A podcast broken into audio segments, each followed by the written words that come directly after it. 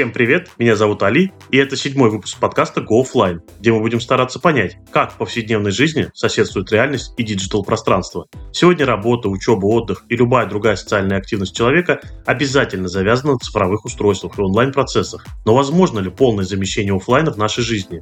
Есть ли четкие границы между этими реальностями? И насколько различаются их внутренние механизмы?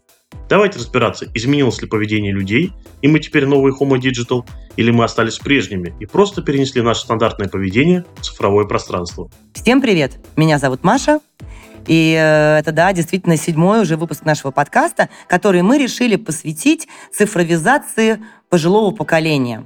Да, то есть так называемые люди третьего возраста – это люди, которым за 65 лет, подавляющее большинство из них уже вышли на пенсию, и на сегодняшний день действительно стоит глобальная проблема, что мир уже весь абсолютно пользуется интернетом на полную катушку, и, к сожалению, а, вот эта категория людей наиболее выпавшая, так скажем, из вот этой глобальной цифровизации.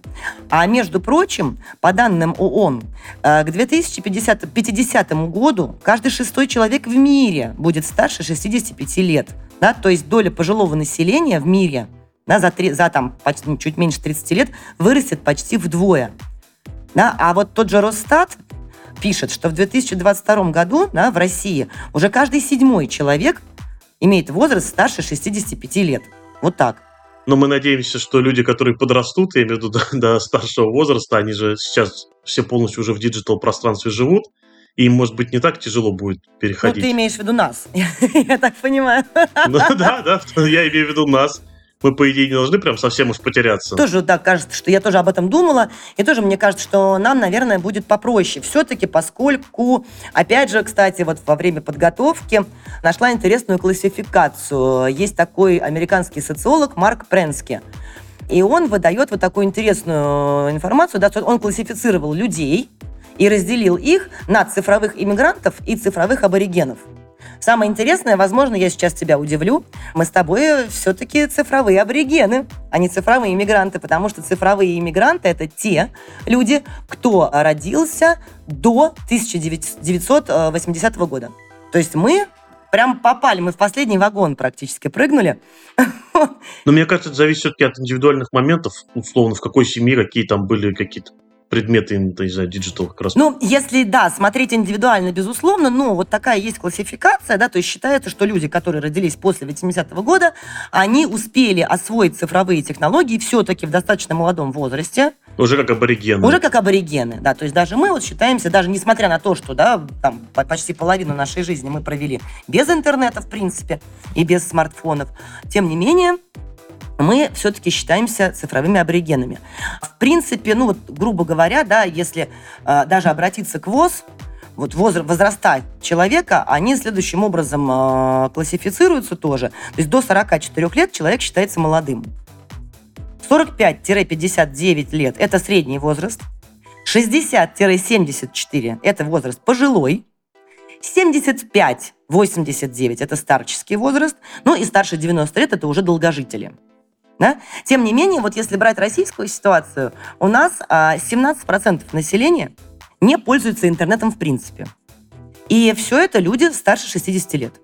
То есть, да, учитывая то, Понятно. что сейчас, вот, по крайней мере, да, куда ни плюнь, везде Сбербанк онлайн, если мы говорим о каких-то прям вот необходимых вещах, которым мы, э, любой человек вынужден пользоваться каким-то образом, прибегая к цифровым технологиям. Да? Онлайн-банковские приложения, а, госуслуги. Ну да, та же пенсия. Да, да, пенсия, все. А, то есть госуслуги, да, у нас госуслуги, большая часть все равно онлайн. Ты, конечно, можешь пешочком прийти и что-то сделать, но тебе все равно придется так или иначе в этот онлайн, в приложении, на сайте, неважно, э, хоть как-то, но освоить. В любом случае, да. Есть э, налоговое приложение, да, мы все платим налоги, как ни крути.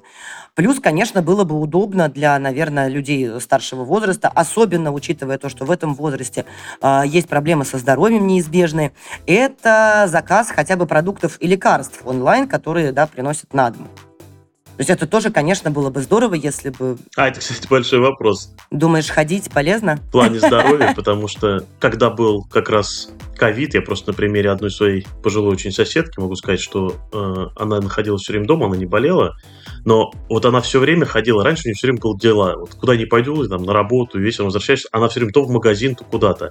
И вот она посидела год дома и уже ходит с ходунками. То есть сразу сказалось, имеется в виду, что человеку в возрасте вообще-то засидеться тоже не очень хороший вариант. Согласна. Это, э, обратная сторона медали, о которой тоже надо помнить. С одной стороны, да.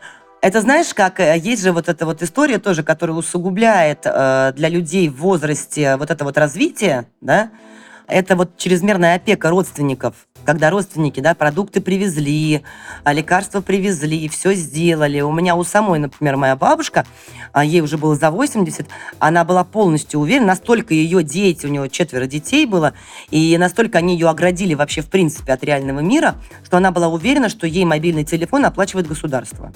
И переубедить ее в этом было практически невозможно.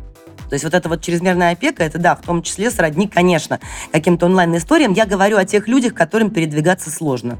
Вот, например, сейчас зима, есть э, огромное количество пожилых людей с заболеваниями опорно-двигательного аппарата, для которых вот этот выход, да, в ледах... Э, да. И есть еще огромное количество городов, где не так хорошо чистят улицы, как в Москве. Э, конечно, конечно. Я больше скажу, вот Подмосковье ближайшее заглянуть, и то, если снегопад выпал неожиданно, как говорится, да, тут не то, что тут молод... молодой человек, да, не всегда пройдет. Что говорить о пожилых людях, сколько этих историй с переломами шейки бедра, да, после которых уже многие потом не восстанавливаются. Поэтому в этом ключе как раз возможность, да, я и говорю именно про какую-то опцию, да, факультативную. Если человек в силах пойти и что-то купить, почему бы нет?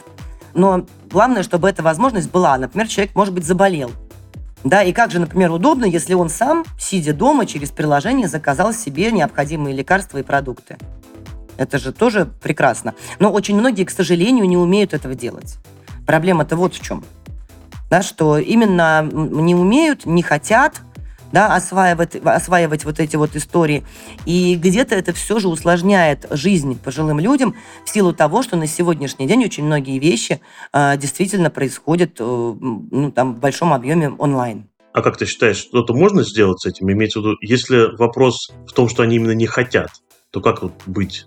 Данной ситуации? С нежеланием, конечно же, сложно. Да? Поколение взрослое, его как-то мотивировать э, сложно. Если, например, мне кажется, те люди, которые э, все еще работают, находясь на пенсии, они неизбежно вынуждены какие-то вещи осваивать. Да? Например, если человек за рулем, он как ни крути должен освоить какое-то приложение с парковками, например. Да? Там, конечно, есть опции оплатить по СМС, ну, неизвестно, что сложнее, по большому счету. Да, какие-то еще моменты, компьютер тот же самый. Все-таки для человека, который активно работает, это не такой темный лес.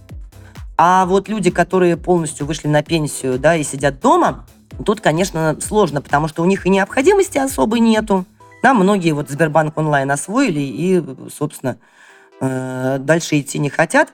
Но это не худший вариант, если они освоили именно только ту нишу, которая, условно, им требуется для жизни. Как бы вот это и есть тут, наверное, знаешь, что называется санитарный минимум, который нужен, чтобы ты пользовался тем, что, что требуется ну, вот в ежедневной жизни. Потому что остальное ну, как бы нет и нет. Это же не обязательно. Остальное, да. Ты знаешь, я тоже, если честно, если вот говорить, как немножко философствовать, да, об этом, э, у меня были мысли, я так думала, знаешь, а может быть, им это действительно не нужно?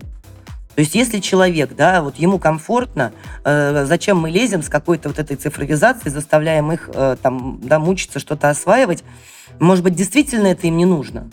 Может быть, действительно стоит оставить их в покое. Другой вопрос, что мы как молодое поколение, да, если мы говорим о наших родителях, пожилых родственниках, нам, конечно, хочется максимально их жизнь, их быт улучшить. А у них в то же время да, это про качество жизни. Да, да, да, чтобы они могли там да, в соцсетях общаться с э, друзьями, отправлять друг другу какие-то картинки. Ну, кстати, с картинки многие освоили, надо признать, в отличие от госуслуг.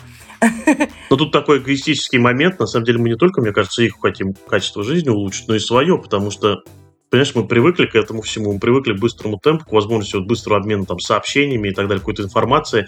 И условно, если мы не можем переслать им в мессенджер, да, или там на почту что-то, какую-то информацию и так далее, которую не хотим звонить и проговаривать, потому что мы, в принципе, отвыкли так делать, а они так не могут, то мы начинаем где-то внутренне как бы, злиться, нервничать, потому что, ну, как бы, кому мы же хотим, вот, вот информация, да, вот открой, а человек не может. Да, да, да. И тут такой момент, надо поработать с ними и научить, или поработать с собой и... И успокоиться. Как бы, действовать, да, и действовать по-старому. Кстати, мне, мне кажется, вопрос, на который нет правильного ответа. Ну, наверное, да. Скорее всего, это все больше индивидуально, а, потому что все равно у пожилых людей присутствует страх, недоверие. Да? Они в этом пространстве не чувствуют себя ни в безопасности, ни как рыба в воде для них это такое, да. Кстати, на самом деле тоже есть немаловажный момент. Именно, кстати, в, скажу в плюс к цифровизации все-таки пожилого поколения, потому что именно они являются самой уязвимой категорией для интернет-мошенников. Именно потому, что они не понимают и не хотят понимать, как это все происходит, да, они чаще всего становятся жертвами. Просто по незнанию. Слушай, если новости сейчас почитать, то из последнего почти каждый день появляются новости о том, как пенсионеров обманули именно телефонные мошенники. Переводят, да, там миллионы перевели, еще что-то. Нет, телефонные. Я имею в виду вполне себе офлайновые, которые просто звонят на телефон, там, неважно, мобильный, даже, может, домашний. Вот, да, но, но смотри, это тоже, по сути, как бы, да, такие уже технологии. То есть они звонят, пенсионеры начинают там какие-то деньги переводить, а из-за того, что они, в принципе, не в курсе, скажем так, вот этих новых технологий, то есть вот у них Сбербанк онлайн-то есть, ну, кстати, да, возможность перевода есть, это уже опасность. Может быть... Тут немножечко, да, она, она такая смежная история, да, но, как сказать, то есть когда человек не в теме и не понимает, что, допустим, технически вот этого да, делать нельзя. Нельзя, потому что он берет и технически это делает. Просто так же, потому что он в этом Сбербанке онлайн умеет только сделать какой-то перевод и только э, оплатить коммунальные платежи. Да, дальше он уже не смотрит, он уже не смотрит, что там еще в этом приложении есть. Он те же самые новости в том же интернете не читает. Потому что вот этот каждый случай, когда пожилого человека обманули на деньги, не всегда и не все показывают по телевизору. В основном это все равно новостной поток интернет-лент вот этих. Ну да, потому что для условно для большого блока новостей телевизора это слишком маленькая новость. Она индивидуальная, один человек, да, да. Да, да, очень редко на самом деле по телевизору. Обычно это все в интернете. Вот там как раз полный поток, месиво из всего-всего-всего. И э, многим, скорее всего, даже узнать об этом в таком объеме неоткуда. И то есть это просто, мне кажется, нахождение не в теме, вот пребывание да, немножко не в теме. Ну, то есть, получается, на самом деле, честно говоря, вот задумался об обратном. Мы здесь говорим вроде бы о том, что неудобно и там опасно, то, что этим не пользуешься, это на качество жизни влияет. С другой стороны, если обучать этому фрагментарно, то есть какие-то только ты части изучаешь, или, например, только одну, вот привык делать только какую-то одну операцию на, там, в одном приложении, то это еще больше повышает риск как раз какого-то мошенничества в том плане, что тебе позвонят, легче тебя будет обмануть, потому что ты не очень понимаешь все механизмы, а только частично. Но при этом, условно, у тебя достаточно навыков, чтобы деньги кому не пойми, кому перевести. Вот, понимаешь, да, получается такая ситуация очень однобокая и, и достаточно опасная, потому что если, например, позвонят тебе или мне, ну, мы даже, даже договорить не успеют, да, мы уже повесим труп. Да нет, конечно. Поэтому... Здравствуйте, мы хотим вам предложить, все, я уже положил. Э, конечно, конечно, там вот эти вот какие-то организации, названия, все, сразу же вешаем трубки и все. Безусловно, есть часть пожилых людей, которые научены там родственниками, да, детьми или кем-то еще, они так и делают. Я, например, знаю, что мама моя, она не ведется на мошенников, она также сразу же их отправляет. И если даже ей несколько раз звонили, вот как в интернете тоже э, были такие новости, когда, знаешь, звонят, как будто бы это твой э, там, ребенок, да, вот ей звонили от моего имени, женщина в истерике, ой, там, мамочка не вешает, только не вешает трубку, туда-сюда, вот какие-то такие э, истории. Моя мама, слава богу, вешает трубку и сразу же просто перезванивает мне на всякий случай. Она говорит, я, конечно, понимаю, что это не ты, но на всякий случай звоню, все ли у тебя хорошо. Вот. Но, но сколько историй, когда люди повелись когда люди повелись и перевели деньги, достаточно крупные суммы, а потом уже, да, поняв, что они сделали, ну, а там уже э, что-то я, честно говоря, на самом деле, если говорить именно вот о таком виде мошенничества, не так уж часто вижу в новостях истории о том, как их поймали. Насколько я понимаю, достаточно много случаев, где они просто забрали деньги и исчезли, и никто с этим сделать ничего не может. Нет, а там же просто ты совершаешь перевод, человек при этом вообще может находиться Конечно. Там, в другой стране. Конечно. Чаще всего так и является. И там уже все. А, мягко говоря, дело недостаточно там крупное, чтобы на международном уровне там прям уж расследовал, какие-то там группы были и так далее. Да ну нет, конечно, ради, э, особенно тут суммы, в общем-то, да, не, не такие, чтобы международные расследования устраивать. Никто этим заниматься не будет. Вот, поэтому тут, наверное, ты знаешь, вот даже не знаю, на самом деле, кстати, есть э, на сегодняшний день и курсы для пожилых людей, да, некие вот, вот, вот э, ориентированные на некий ликбез поведенческий в интернете, на освоение новых технологий. И у нас и пенсионный фонд этим занимается, и программа «Активное долголетие», и некоторые банки предоставляют вот такие курсы. Причем все это бесплатно, надо сказать. А, я не думаю, что... Ну, наверное, это нужно тем, кто правда заинтересован. То есть тем, кто не мучается. Понимаешь, статистика такова, что э, вот я читала статистику за 2021 год, это было, в общем-то, не так давно. У нас э, в России 42 миллиона пенсионеров, даже больше. И за 2021 год вот подобными сервисами воспользовались всего 43 тысячи человек. То есть это просто какой-то совершенно мизерный процент от общего э, количества пожилых людей. Соответственно, можно сделать вывод, да, что, во-первых, скорее всего, многие, во-первых, не знают об этих программах. Возможно, нужно их как-то более активно рекламировать, в том числе по тому же телевизору да, чтобы пенсионеры как-то узнавали о том, что вот есть такая совершенно бесплатная возможность э, получить э, вот такой курс э, и, и некий ликбез. А потом еще, да, вопрос, конечно, с точки зрения индивидуального подхода, да, я думаю, что очень мало кому это интересно. Раз, очень мало кто уверен в своих силах и, да, как-то вот, ну, предполагает, что он может это освоить. Это два. Да, потом э, могу предположить, что, наверное, не у всех даже есть тот же самый компьютер. Если мы говорим об онлайн, э, очень многие курсы онлайн. Чтобы онлайн пройти курс, я могу предположить, опять же, что пожилым людям с телефона, наверное, это сложновато все-таки, да, у большинства уже проблемы со зрением. Нет, конечно, молодым-то сложновато. Конечно, все-таки ос- особенно онлайн, это, скорее всего, все-таки у человека должен быть компьютер, но на худой конец планшет. Ну, слушай, чтобы пройти обучение онлайн, значит, они уже должны быть не на каком-то совершенно уж нулевом уровне, что тоже, как бы, мне кажется, ошибка. Они как минимум должны уметь подключиться. Либо родственники должны как-то подключиться, либо социальные службы, возможно, да, в этом ключе могут подключиться и как-то помочь э, одиноким пенсионерам э, себя подключить к этим сервисам. Слушай, а мне вот такая мысль появилась, почему, может быть, им тяжелее еще тоже участвовать. Все-таки в первую очередь digital, но особенно современный digital, это в первую очередь про коммуникации, про социальные какие-то связи. Не зря там социальные сети занимают большую часть времени пользователей, которые проводят его в интернете и так далее. И для, во-первых, для пожилого возраста, может быть, их, у них, в принципе, этих социальных связей намного меньше, им не так актуально. Скорее всего. Пользоваться интернетом в прямом смысле. Потому что что мы там делаем? Проверяем, не написал ли нам кто-то, проверяем какую-то там страничку соцсети, может быть, даже запрещенную. Ну, и там кто нам пишет, сообщает, кто нам лайки ставит.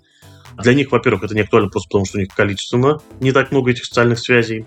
Они к ним не привыкли. А во-вторых, вообще особенность, ну, это даже не столько российскую, мне кажется, в принципе, северных стран, а, люди в пожилом возрасте совсем уж социально неактивны.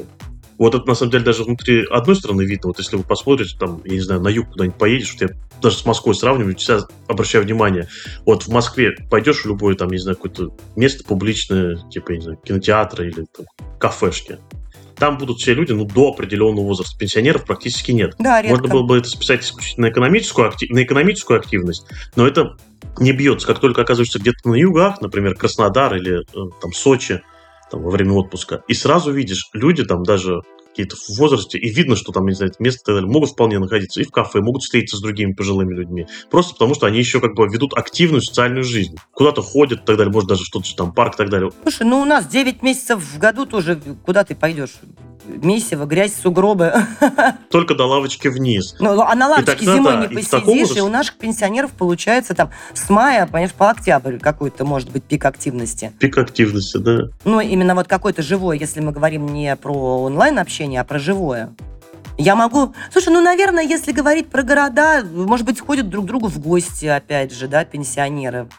Но в основном, да, типа телефону. Нет, а мы просто с тобой все говорим про вот, как ты говоришь, а, в живое общение. А мы с тобой все время говорим онлайн, почти во всех темах у нас получается исключительно инструментом, который только продолжает. Он ведь не замещает. Ты же не можешь, ну, точнее, ты можешь, конечно, добавить незнакомого человека в друзья там где-нибудь, но по факту ты же хотя бы должен с ним познакомиться. Но по большому, так же не бывает почти никогда по-другому ты же, чтобы с, кем-то кого-то добавить, с кем-то переписаться, надо с кем-то хотя бы как-то пересечься в жизни. Хоть какой-то мимолетный. Ну, это у нас не бывает. Вот у, у, у детей, у подростков бывает, да. У, ну, у нас уже нет. У пожилых, я думаю, что тоже вряд ли. Согласна. Что да, скорее всего. А тут просвети, то есть, а молодое поколение, наоборот, добавляет кого-то, с кем даже, типа, не виделись. Ну, конечно, так, это очень полно таких случаев, очень много. Они, да, они как раз начинают дружить в соцсетях сейчас. Они-то цифровые аборигены, что ни на есть, первого уровня, поэтому они уже на другом этапе развития, нежели даже мы. А, но я хочу сказать... И у них точка отчета может в онлайне. Ну, кстати, ты знаешь, вот сколько э, я знаю пожилых людей с точки зрения картинок в WhatsApp, все освоили, надо сказать. Вот это как раз вообще прям процветающее, Картинки. процветающее направление. Да, вот это вот. Но опять же... Пересылание мемов? Да, да, да. Мемы, картинки, вот это вот все, это все освоили, очень многие. А, Ну, опять же, знаешь, тут как бы, во-первых, очень простой механизм. Да, тут, по, по сути, думать ни над чем не надо. Тебе прислали картинку, ты ее переслал, и вот она э, пошла по кругу летать по миру. А вот что касаемо каких-то программ, которые действительно м, такие какие-то практические, практическое значение имеют да, для жизни, вот тут, безусловно, сложнее. Потом, ты знаешь, хотелось еще сделать такой как бы упор на все-таки людей не просто пожилых, с некими проблемами по здоровью которые в том числе им мешают. Это все-таки отдельная категория. Одно дело просто нет интереса, а другое дело люди с проблемами опорно-двигательного аппарата, с проблемами со зрением. Огромное количество людей. И вот им как раз осваивать эти новые технологии могут не помочь и курсы бесплатные. Или, например, проблемы со слухом. Да, вот таких же тоже очень много людей. Программы отдельно создаются под какие-то требования людей. Они есть, они есть, да, но, э, понимаешь, опять же, проблема в том, что о них, мне кажется, почему-то мало кто знает. Мало кто знает, поэтому... Ты имеешь в виду проблемы инфо- информирования? Информирование, э, да, где-то информация на сайтах, да, но, но чтобы зайти на сайт пенсионного фонда, да, пенсионеру вообще эта мысль должна в голову прийти. Она бы, наверное, даже мне не пришла. Залезть на сайт пенсионного фонда... Что это может ему зачем-то понадобиться. Да, и посмотреть, что там у них Мгм. в новостях. Мало кому эта мысль придет. Потом еще такой момент, ты знаешь, мне кажется, у взрослого поколения еще проблема в чем? Почему им страшно и непонятно это все? Потому что они изначально, да, вот как, наверное, классификация правильно, мы еще все-таки успели механизм действия вот этих всех приложений, да, функционирования вот этих вещей. У нас в голове мы, по крайней мере, понимаем, да, как, как, каким путем, какая картинка куда ушла, каким образом обла, там вот эти вот, да, облачные все эти истории, вообще, да, вот как это, как функционирует все то, что мы не можем потрогать. Наше поколение еще как-то в голове уложило, а их поколение этого не понимает. То есть механизмы вот этого вот взаимодействия через интернет, через... Да, это вот телефон есть, у него есть провод, вот городской телефон, да, и мы понимаем, что вот это работает вот так. А, а тут мы не понимаем, как, как это вообще, ну, вообще по воздуху, что ли, или что. Вот мне кажется, еще вот с этим связан этот момент. И, безусловно, человек уже в возрасте, он, конечно, в себя уже сам не верит. Да, и понимает, что, ну, проще не начинать. Да, проще не начинать. Поэтому, ты знаешь, вот, наверное, я, да, честно, вот пока готовилась, да, э, думала, какие бы дать советы. Ну, вот я не знаю, насколько когда-нибудь нас послушает все-таки, да, поколение, которому за 65. Им бы, наверное, вот лично от себя, да, вот до чего, скажем так, дошла я. Мне кажется, вот первым можно было бы посоветовать все-таки дублировать, э, раз уж в эту цифровизацию мы как бы, да, все-таки идем, все равно дублировать на бумаге какие-то пароли, да, напоминалки, телефоны родственников, близких, каких-то экстренных служб. Вот такое.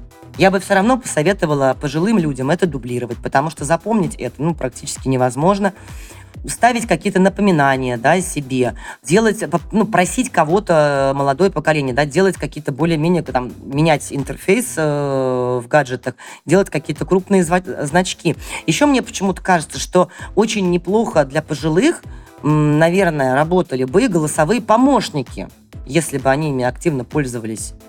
Да, то есть тебе не нужно вглядываться Сто процентов. вглядываться в буковки в какие-то, там что-то печатать, да, если э, людям показать, как работает та же самая в телефоне Алиса э, или другой голосовой помощник, то, мне кажется, это бы могло бы упростить жизнь. Ну, слушай, кстати, тут, тут в точку, потому что в той же статье, к которой мы часто с тобой возвращаемся, это э, что человеческий контакт – это новый люкс, как раз говорится о том, что пожилые люди, там, одинокие, там, на примере Америки, правда, но неважно, начинают получать как раз этих голосовых помощников, становятся, начинают с ними общаться, потому что, просто, кстати, из-за нехватки живого общения в принципе, и потому что это просто Конечно. и доступно. Но здесь как раз ну, здесь такая двойная. С одной стороны, это, конечно, поможет людям и одиноким, и поможет с точки зрения какого-то там дополнительного навыка, но с другой стороны, незащищенные как бы слои, которым так тяжело иметь в виду, там, с кем-то выходить, находить все силы, там, не знаю, с кем-то общаться, куда-то выбираться, подсаживать их на крючок вот этого полного digital а, не факт, что это вообще как бы ценно.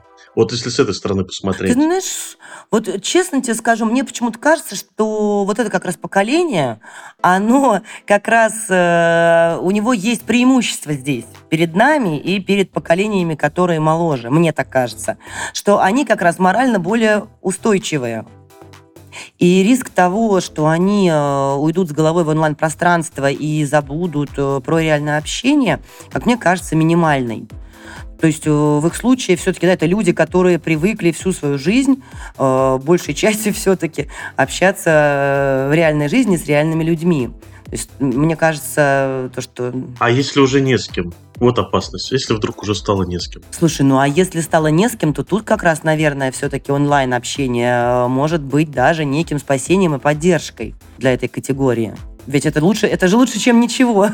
Наверное, да, но вот я сейчас смотрю, особенно на то, что делает, мне хочется как положительный пример привести, то, что делает сейчас Москва, это очень круто, я считаю, вот это московское долголетие, и то, что там, например, в моей школе сейчас вечерами проходят там встречи там, пенсионеров, которые между друг другом не знакомы, они играют в волейбол, или я вижу все время эти автобусы от московского долголетия, их куда-то возят, и это именно офлайн мероприятие, это супер ценно, потому что как бы их, ну, что называется, просто погружают 100%. в эту жизнь настоящую, да, и условно здесь такой момент, человек стал жить сильно дольше. Это реально такой, есть такой факт, и что-то надо с этим Это делать правда. в том плане, что человеку нужно свое время учиться как бы распределять и в возрасте, да, ты пожилой человек, но тебе еще, возможно, и 20, и 30 лет отмерено, кто знает.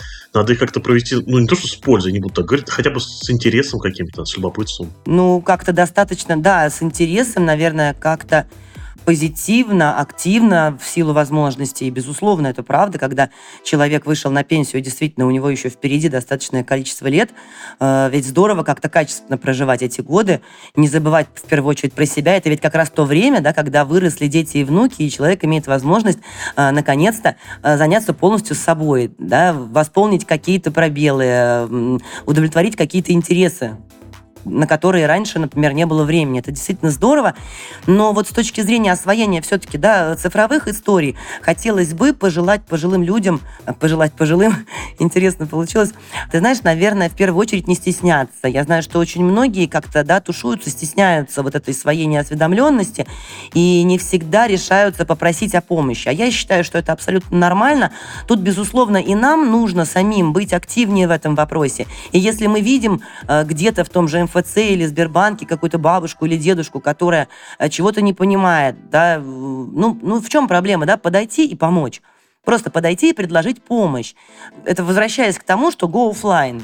Да, есть какие-то офлайн ситуации, а, в которых мы в силах помочь пожилому поколению больше сориентироваться в онлайн-пространстве, которое, как ни крути, а, является тоже сейчас достаточно большой, большой частью нашей жизни.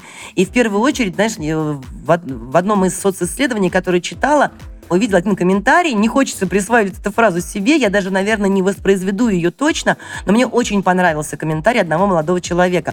Он написал, не стоит забывать, что это те люди, которые учили нас правильно кушать ложкой. Да, да, все так. Мне, мне очень понравилось. Это действительно так. То есть на самом деле это те поколения, которые научили нас настолько каким-то базовым вещам, нас научили нас ориентироваться в этом мире. И почему бы нам не начать э, проявлять инициативу и не помогать им, ну, насколько мы можем, да, начать с близких каких-то родственников своих. И в то же время не забывать о том, что есть, может быть, одинокие соседи, э, просто бабушки э, там в Сбербанке, да, кто-то еще. Э, мне кажется, что в этом ключе нужно просто не стесняться проявлять активность, ведь от нас тоже очень многое зависит, в их жизни очень многое зависит и от нас в том числе, от нового поколения. Сто процентов. Ну и на этой жизнеутверждающей этого ноте, я думаю, будем завершать. Будем, да, прощаться. С вами был Али. И Маша. Пока-пока. Пока. -пока. Пока.